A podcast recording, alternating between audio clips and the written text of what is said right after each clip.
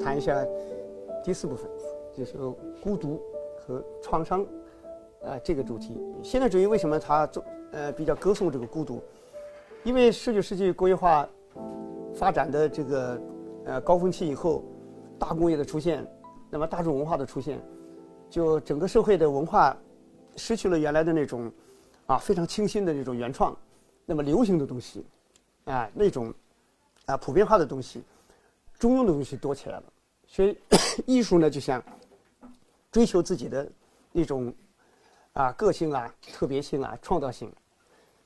所以对那个大众文化、社会文化就有一种排斥感。那这时候呢，就特别强调一种个性。那么文学里边、艺术里面呢，就对于孤独变成一个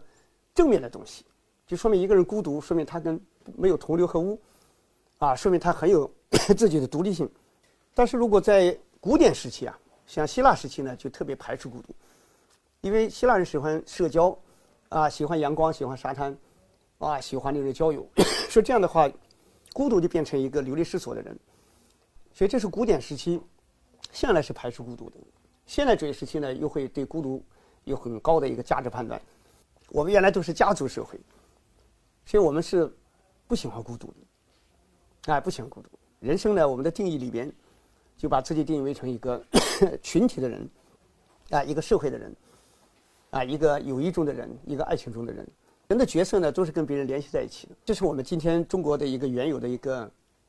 惯性。那么今天来说对中国人来说，各种孤独我们都要品尝。下面呢，孤独的这种体验会越来越丰富。一个人用什么生活支撑自己，那么从另外一个意义上说就是用什么东西来相伴人生。所以说在这个现代社会里边，一个人的专业性就特别的重要。这个事业呢，不是说大小，不是说钱多少，而是说你真心热爱的东西。如果有时候我们把这个爱只定义在一个人身上，那么一旦跟人的这个情感断裂，你就会陷入特别大的这种孤独里面去。但如果说你还有一个热爱的事情，那么这时候呢也可能你就会从这个事情本身，因为事情不是抽象的，但是终究我们说无论什么东西都不能替代人的这种爱情，替代情感，因为它构造出一个生命来，构造出一种生活的完整性。所以失恋呢，在我们当代社会里边，它是最苍茫的孤独。所以这种孤独呢，要靠什么来去打破靠什么来去度过，对每个人来说都是特别重要的一个人生考验。所以我们看一下电影，那个就是托斯卡尼艳阳下，就一个女作家正在庆祝她的一本书出版，忽然律师来找她，是她丈夫找的律师，就是跟她离婚。丈夫有个理由，就是说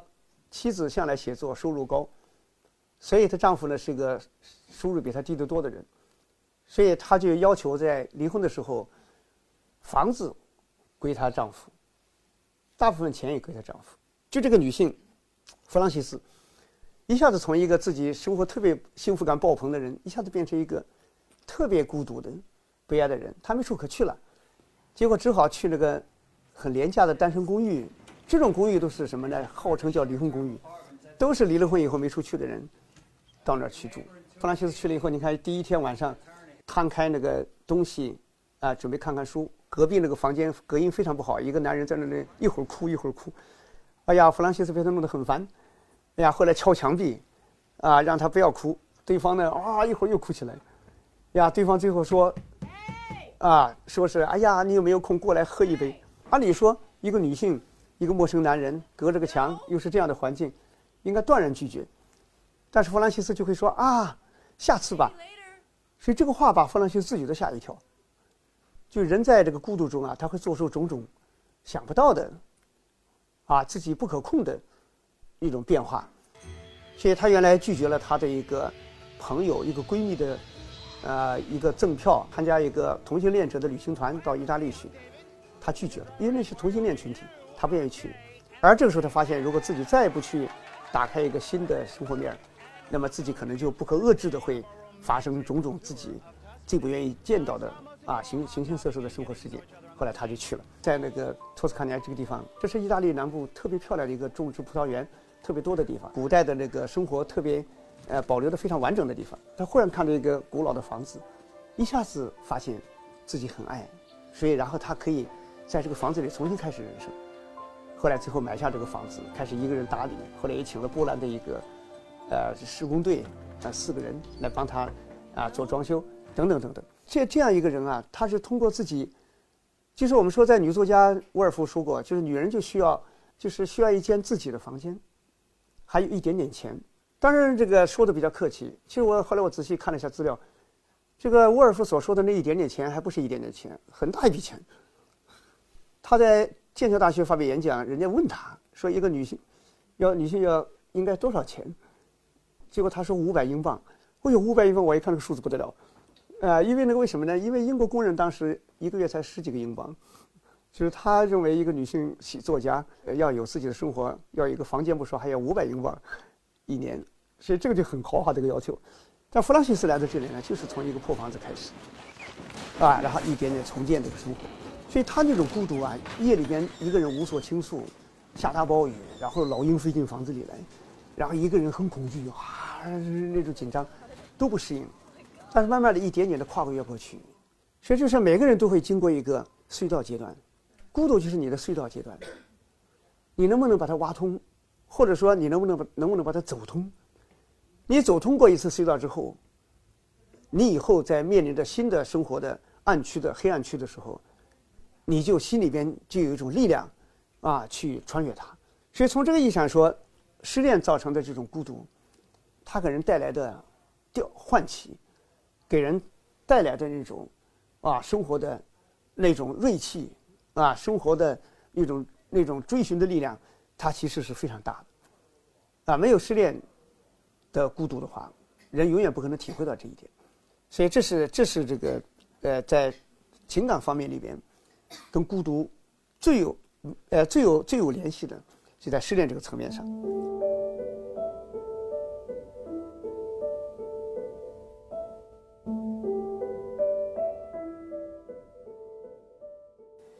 还有一方面呢，就是我们说孤独它也造成一些创伤，特别是失恋的创伤，它有时候焕发出来一种很黑暗的情绪。其实我们小说里面经常会有从爱到恨的这个转换。本来是一个红色的热烈的情感，转变成这个黑不见底的那种仇恨，人就在这个过程里边败坏了，变得那个残酷。为什么残酷呢？因为残酷有理由，因为你负我，所以我要报复你，我要报复你就冲破一切道德，冲破一切规范，我做什么事都是合理的，所以就获得这么一种表面上好像是非常可解释的这样一种巨大的沉沦。所以这是人生特别需要警惕的方面。瑞士作家迪勒马特他写的那个《老妇还乡》你看着就觉得特别的残酷，就是那个62岁的那个克莱安，他回到这个故乡的小城，这个小城原来生活的还可以，但是后来现在越来越破败。这个富婆回来以后呢，他宣布要给这个小城10亿美元振兴小城。这个小城的人，市长他们知道以后都到车站迎接他，人山人海，大家都特别的期盼他拿出这10亿来。没想到他提出个条件，就是要把这个镇里的2个老头子抓起来，要判死刑。为什么呢？其中有一个就是他年轻的时候的恋人，他和那个恋人呢，后来2个人有了怀孕了，在当地那个传统里面是个大逆不道。结果那个男孩子呢，就为了逃避自己的这个大家的这种惩罚，他就说是克莱恩勾引他，他自己经不住他的勾引，然后才有了这个事情。所以这一下子全城的怒气都冲向这个克莱恩，所以克莱恩呢最后就逃出这个小城。他后来跑到那个希腊这边，后来认识了一个船王，后来跟船王结了婚，就变成大富婆。现在他老年回来以后，他提出来，因为当年那个青年，他原来的恋人说是他勾引他，然后另外一个青年是跟那个男孩子2个人是特别好的铁哥们儿，他出来作证说他亲眼看到克莱恩怎么勾引他，所以这一家伙让这个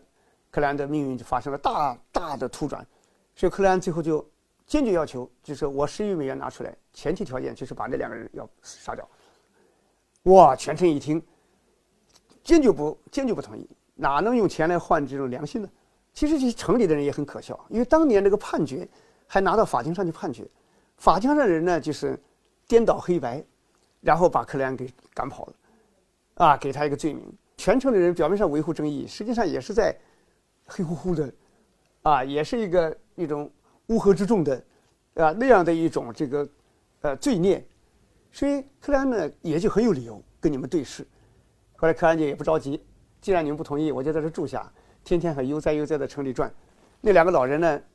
还有时候街上走走，大家纷纷上去跟他握手，说你们俩放心，哎，我们坚决的怎么样。那两个人是听着简直是热泪盈眶，哎呀，特别的有信心。但是过了十几天以后，克莱恩整天在城里转悠，大家一看呢，哎呀，11亿美元在他身上，就是拿不出来，就是因为这两个臭老头子。大家的心情慢慢就变化，变到最后，大家觉得这两个老头也太不知趣了，啊，自己上吊算了，还在这活着。那老人出来散步，他发现大家眼光这边，慢慢越来越惊恐，终于有一天决定逃走。到了火车站，发现全城的人都来送行，各个的眼光盯着他俩，因为克莱恩说清楚了，如果逃掉了，11亿美元也没有。所以大家眼光那两个人一看就知道什么意思，胆敢踏上火车，立刻打成肉酱。所以俩只好又回家里去了。最后终于熬不住了，又过了一段时间，两个老人干脆自动走出来，到了城市的广场，周边的人群越来越多，大家围起来，结果两个大力士站出来，一人掐住一个老人脖子给他掐死。掐死之后，旁边本城最权威的那个医生，啊，赶快来签署诊断意见，某某某某某某，啊，因为心脏病突然爆发，啊，死亡。然后克莱恩一看，好了，11亿美元拿出来了，然后宣布带上他当年恋人的尸体，他心里边还是很爱他，带上他的尸体，然后离开了，啊，坐上火车走了。这里面爱恨啊，善恶啊，啊，黑白啊，都是很害人，啊，非常的恐怖。但是一切好像进程又顺其自然，所以从爱里面转换来说的恨，不加控制，没有对他的认识，啊，他会在表面的合理性里边会推演出巨大的罪恶。所以这也是孤独和创伤里边我们需要特别去管理的部分，需要特别去洞察的部分。很多人陷在这个情绪里面一发不可收拾，人性深处埋藏着大量的恶，一旦他获得了正当性，他的释放获得了正当性，他就会以100%的强度释放出来。人生在爱情里边，有时候人会变得很恶劣啊，从我们人性来说，他就有这么一个崩溃。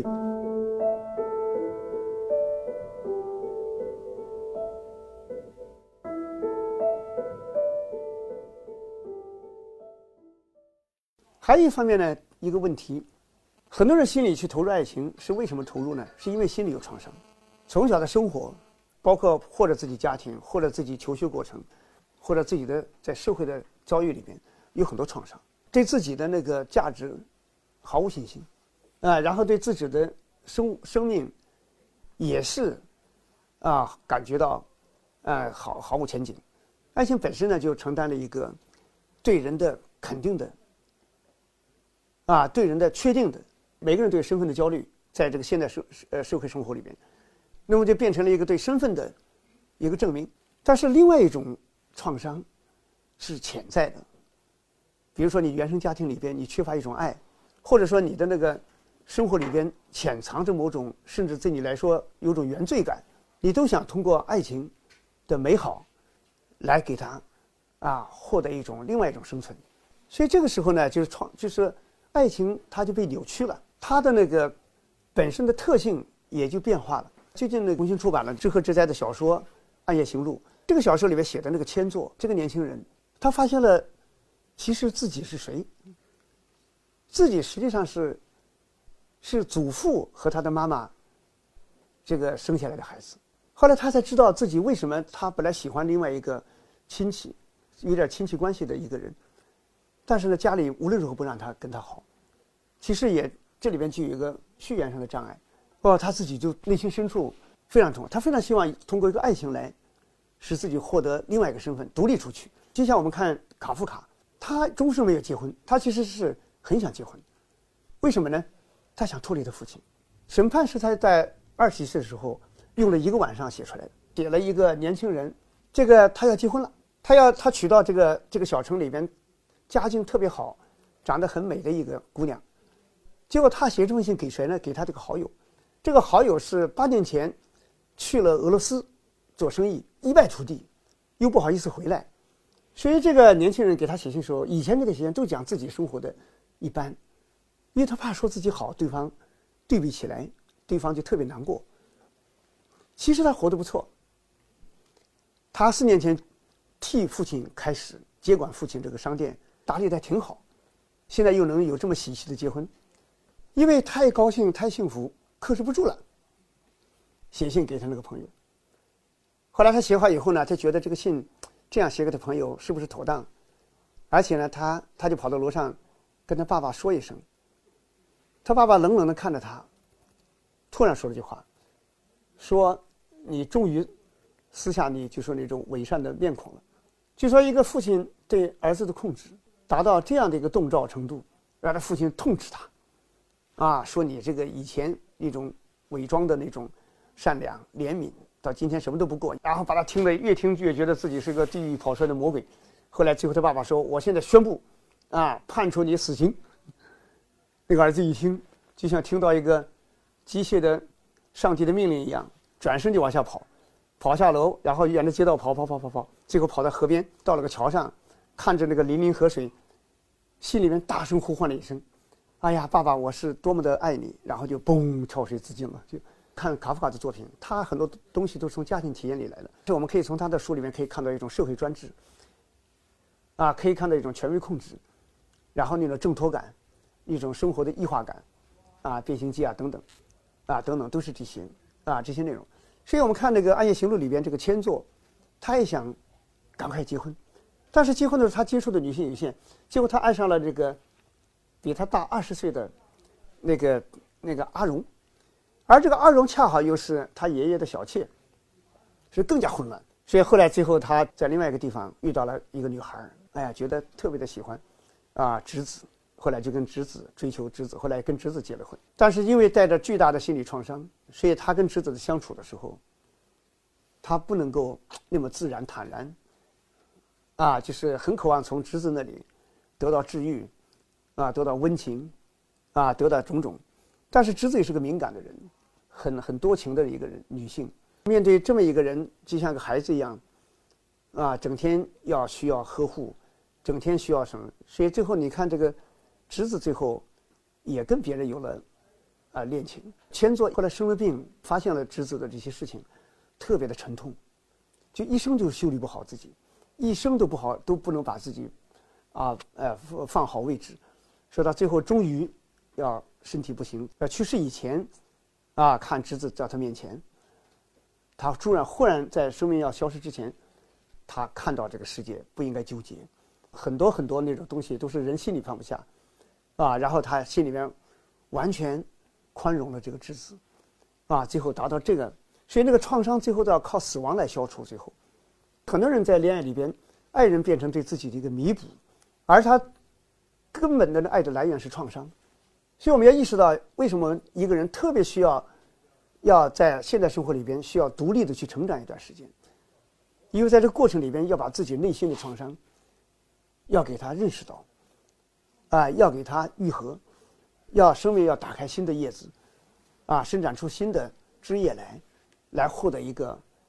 比较完整的生命，然后去爱人，去相爱。因为我们今天的社会里面特别容易有创伤，尤其是我们今天的独生子女一代，他没有任何经验，也没有任何以前我们传统社会里面兄弟姐妹每个人的位置很清楚啊，怎么做弟弟，怎么做哥哥啊，怎么做姐姐，怎么做妹妹，然后他的角色，社会角色，家庭角色，方方面面他非常有序，然后从文化里面吸收一些什么样的规训啊，吸收什么样的养分和力量都很清楚。其实我们今天的创伤是以前的人很多人是没有的，我们的要求是太多了，渴望得到的东西也太多，所以在这种情况下我们的爱情里边就承担了太多的东西。所以一旦结婚的话，互相的需求就太大了，造成沉重的压力然后呢，每个人都没有什么输出的能力，互相都是枯竭的，是一个巨大的死亡啊，巨大的冲突。所以这些啊潜在的需要啊，潜在需要，我们要有一种自我清理。法兰夫科夫学派就是社会批判理论里边啊，他也是运用了很多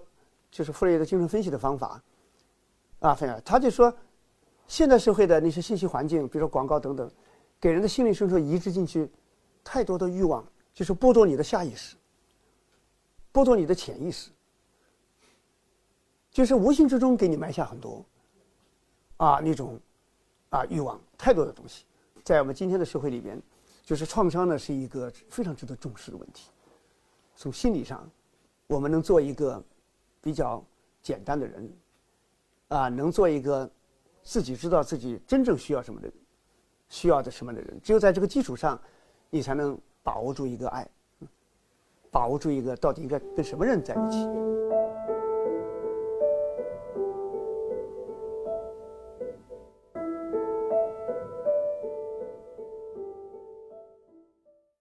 还有一个呢，就是我们现在的孤独呢，从某种意义上说，也是非常值得称赞的，因为它在某种意义上，它可以让你获得承担生命的这样一种力量。很多人喜欢那个电影，就是那个美国人，就是索菲亚·科波拉拍的那个《迷失东京》，那里边那个美国人，一个原来的影星过了气了，叫哈里斯，日本人把他请去拍广告，葡萄酒广告。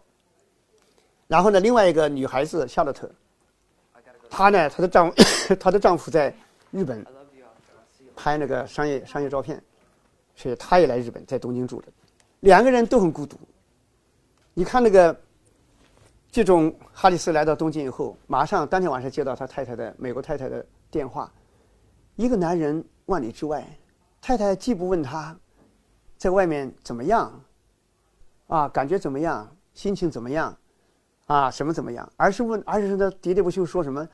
哎，要装饰地板到底什么颜色的好啊，或者什么什么样。看这个夫妻悲哀就在这里，共同生活这么多年，但是你看丈夫在外那么远，打过去电话马上就是这样一些啊非常琐细的细节，所以这个哈里斯听着就哎呀特别的累，简单的啊回答就算了，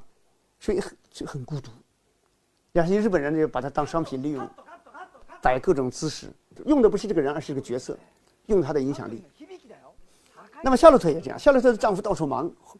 尽管年轻新婚夫妇，但是呢他对他就是匆匆忙忙，以工作为主，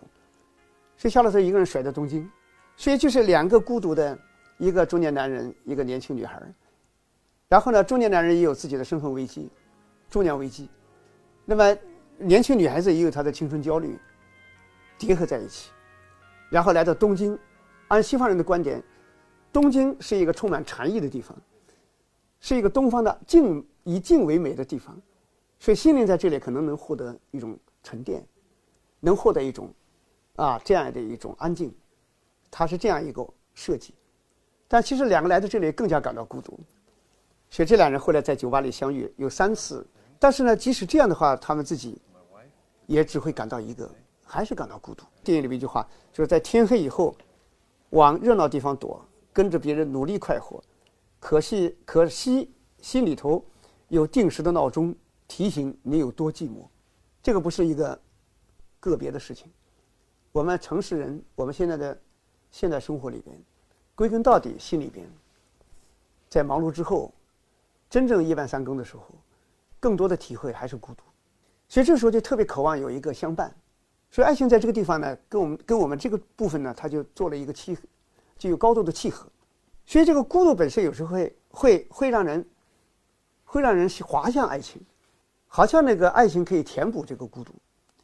但是这是一个特别大的一个误区，因为两个人真正在一起，他有时候释放出来的孤独比你原来一个人承担的孤独还要大，因为它伴随着一个特别大的失望。所以在这个影片里，我觉得非常好，两个人在东京的这么一个相遇里边，彼此那么优秀，那么真情，但是呢，最后还是意识到，在这个世界上，还是不能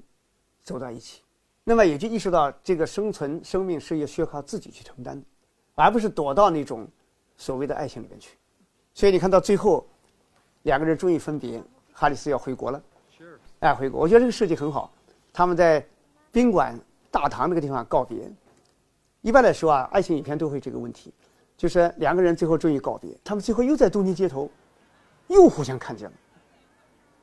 又互相看见就不得了。一般来说，如果说跟一个人依依不舍的分别，分别之后知道永远看不见了，心里面会涌出一种特别难过。就像我们看那个电影《情人》，这小女孩最后跟那个男人在码头分别之后，船最后开到海洋上之后，夜里边月夜下甲板上大哭起来，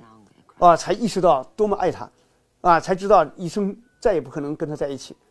所以你看，这个哈里斯和这个夏洛特两个人分别之后都很难过，但他们最后在街头又看到了。这时候哈里斯又下了车，然后呢又跟这个夏洛特在街头，两个人最后深情拥抱，然后呢又分别。这个又分别不简单，这里面有一种力量，自己把自己的孤独承担起来。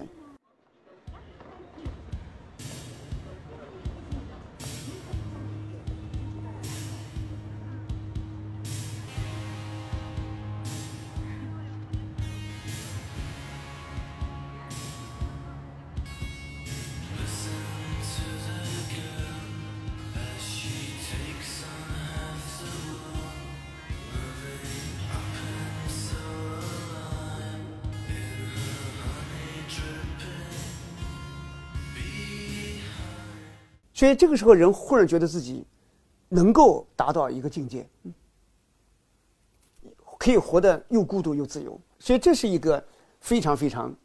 这个不容易的，所以写的非常精彩的，让人看了以后跟一般的以往的传统的这种结局非常不一样的一个处理。接下来柏拉图讲，人要在洞穴阶段，在一片黑暗里边获得反思，获得认识，获得沉淀。所以我们人生的时候，有时候不要回避，一孤独就觉得哎呀为什么我孤独了，就忙着逃避。有的人觉得我是为什么我还不谈恋爱，我的女朋友还没出现，我的男朋友怎么还没出现啊，啊，然后我怎么一个人还单着。其实你要珍惜你的这一段孤独，你一旦在这个孤独里边你获得了自己的那种这种独立的生存，获得了自己的内容，获得了自己生命的坚实，这个时候你才真正的变成了一个在这个世界上能承担爱情的人。你一生里边如何获得几年的孤独时间，那这还真的是一个挺值得去好的努力的东西。实际上从另外一个意义上说，你的成长就在孤独里边。所以我觉得这个是一个我们原来很容易被扭曲的东西。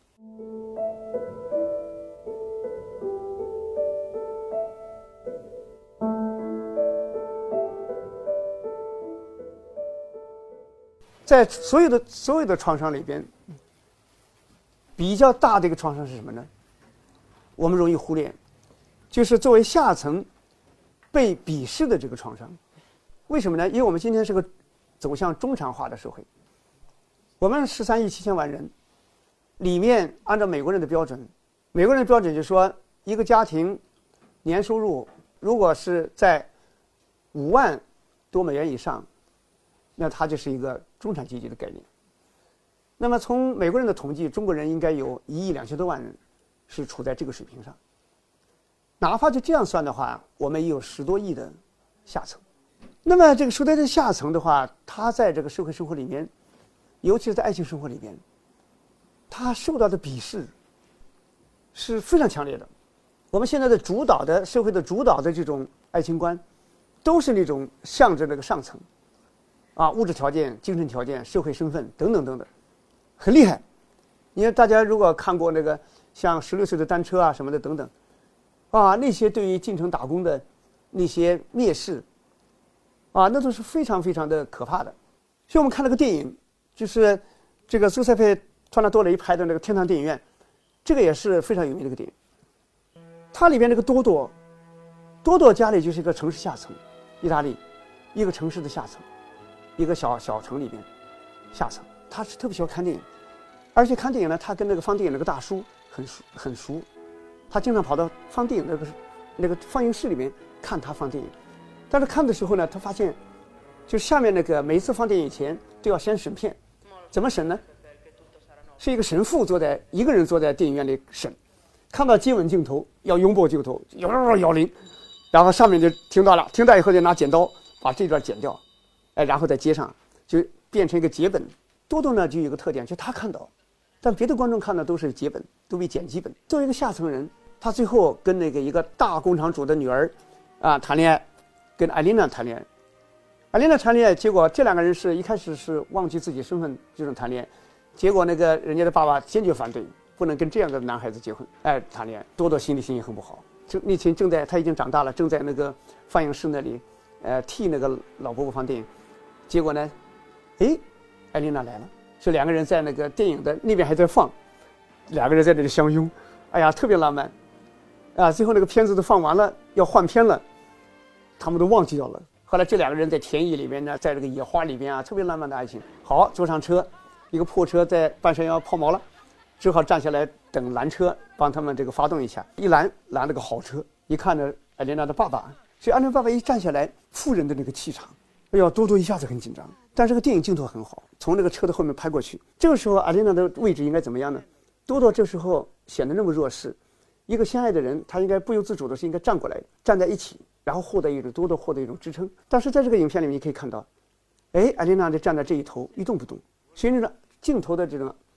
种寓意很强烈。后来两个人就分掉了，被他爸爸把艾琳娜弄到别处去了。所以多多作为一个下层深受打击。后来他变成一个学了电影，变成一个导演。所以我们说，一个受打击的下层，哪怕他后来社会地位很高，他内心深处还是一个下层的阴影。对这个世界受鄙视的人，对这个世界不信任，他看不到那种真诚，看不到那种纯粹，不敢相信真正的爱情。所以他后来，跟一个女人结了婚。这个他的那个多多的妈妈就说，跟多多说，其实我就知道你过得心里不幸福，因为每一次听那个电话接电话，听到你媳妇的那个声音，都听不出他爱你。听不出他爱你，所以就形成这样，所以一个因为社会阶层而形成的生活的这种一路的坎坷，特别是精神上，对人来说是个特别大的一个压制，特别压制。所以这个电影到最后很有意思，最后那个放映电影的老伯伯最后去世了，他留给多多的礼物是什么？是一个胶卷，一大盘放电影的胶卷。胶卷最后多多拿回自己的这个罗马去，最后电影放映室里来放，原来是什么呢？都是这个当初被剪掉的这些片段，拥抱啊，接吻。哎呀，这时候就寓意就太深了。就人生我们最宝贵的东西总是被剪掉，人生活里面最宝贵的那些东西是那些真情，但是都是要被剪掉的。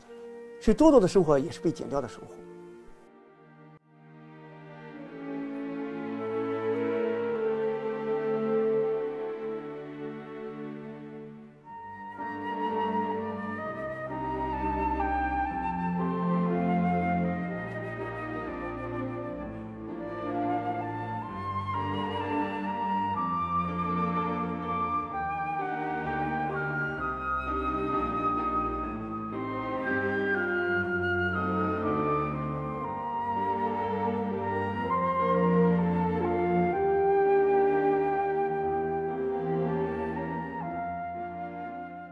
上层的人呢，过于功利，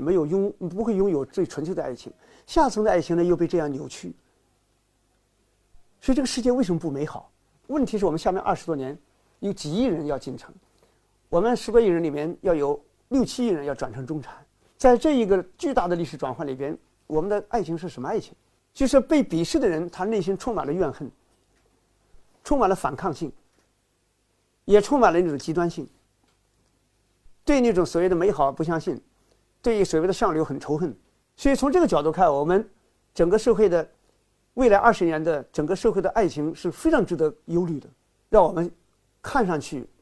就心里一点底都没有。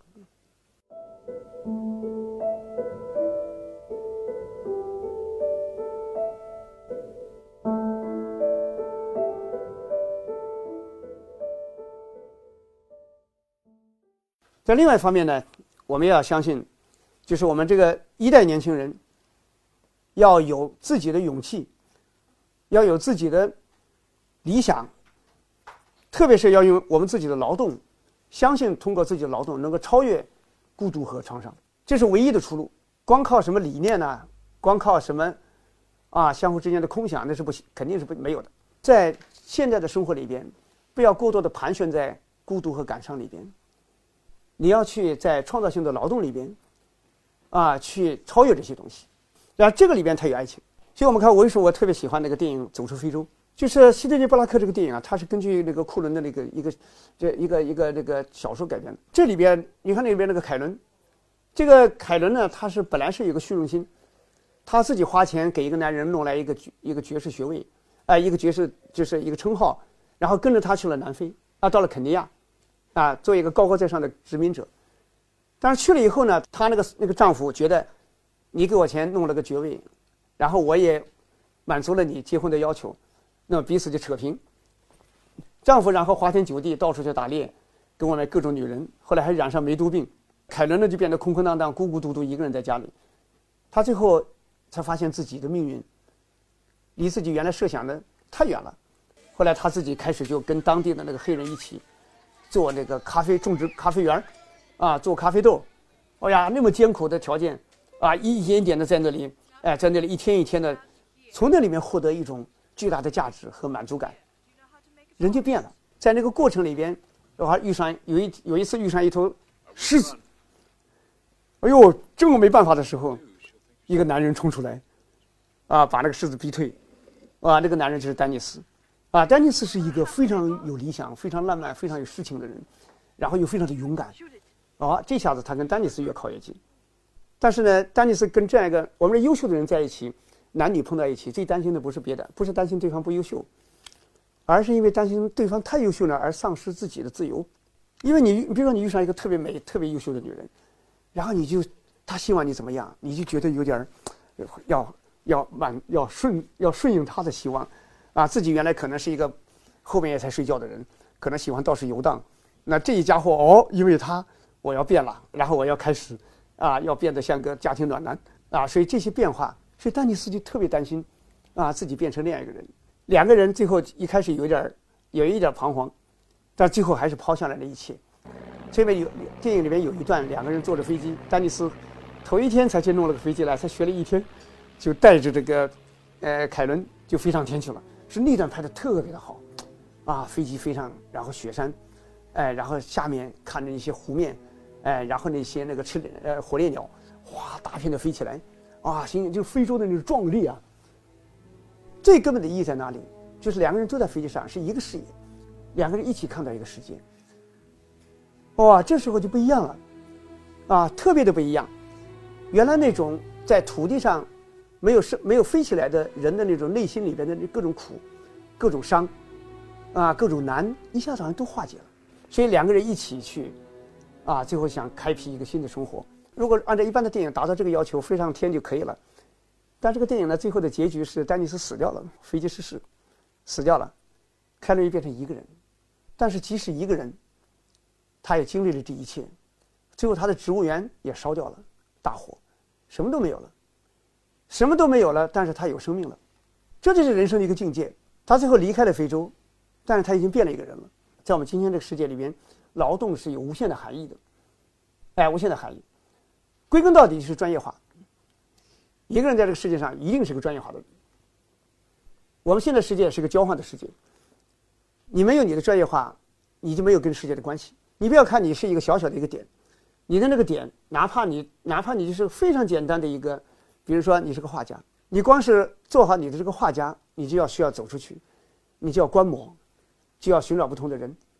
然后你从这一点上，从你要画的内容等等，你跟这个世界就有一个很扎实的、有根系的联系。然后你的那种孤独创伤它是要在这个过程里边获得它的一个平复获得它的成长。好，这个我们这一部分就跟大家讲到这里。好吧。